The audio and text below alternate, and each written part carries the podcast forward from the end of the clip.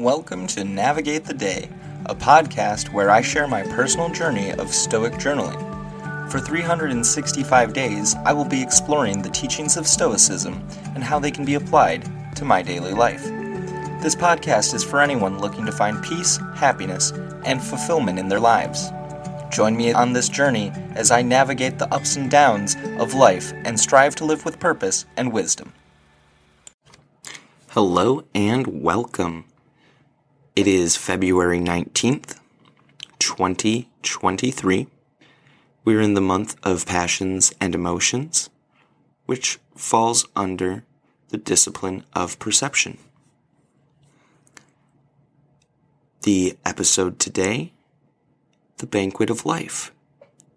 And it's a special episode as we are on episode 50 of the podcast. So if you've been listening along, thank you and I'll go ahead and jump into the passage for us today. Remember to conduct yourself in life as if at a banquet. As something being passed around comes to you, reach out your hand and take a moderate helping. Does it pass you by? Don't stop it. It hasn't come yet? Don't burn in desire for it but wait until it arrives in front of you. Act this way with children, a spouse, toward position, with wealth. One day it will make you worthy of a banquet with the gods. Epictetus and Enchiridion 15. This leads us to our journal prompt for the day. Am I happy with my portion at the banquet of life? Burning desire has been a motivator I regard highly for too long. My desires are something that are sometimes self destructive in nature. Longing for something doesn't satisfy my needs when most of my needs are already met. I eat every day, I have shelter. Whether it's considered adequate is a matter of opinion, and opinions aren't facts. I have a steady income and it's a good foundation to work from. So, as much as I may think the contrary, my needs are being satisfied. And if my needs are being satisfied, then it would be assumed that I am satisfied with my share of life's feast. Conflictingly, I often, on a daily basis, complain about what I don't have. Personally, I think this is mostly because I'm afraid of not reaching any goal I set.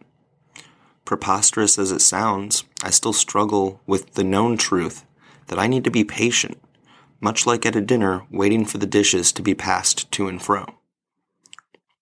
I need to take a pause and look down at what's already on my plate so I can notice and really let it sink in that it's enough as is. The odds of being born are approximately 1 in 400 trillion. However, the odds of being struck by lightning in a given year are less than 1 in a million. The mere fact humans exist feels like an anomaly sometimes. I mean, think about it. You have more of a chance of being struck by lightning a hundred times in your lifetime than you do receiving that life in the first place. I'm glad to have these journaling prompts to help serve as reminders of some of these key concepts so that I can really show gratitude for the life that I have. I've spent years wanting, without, as far as I can tell, taking the right steps to do something about it. Not only that, but I've squandered opportunities that quite possibly would be would have resulted in those desires being fulfilled anyway. Having let emotions stop me from pursuing goals effectively guarantees failure.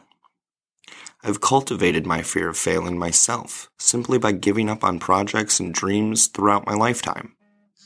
I can still rationalize why I gave up on some pursuits, but that doesn't explain away all of them.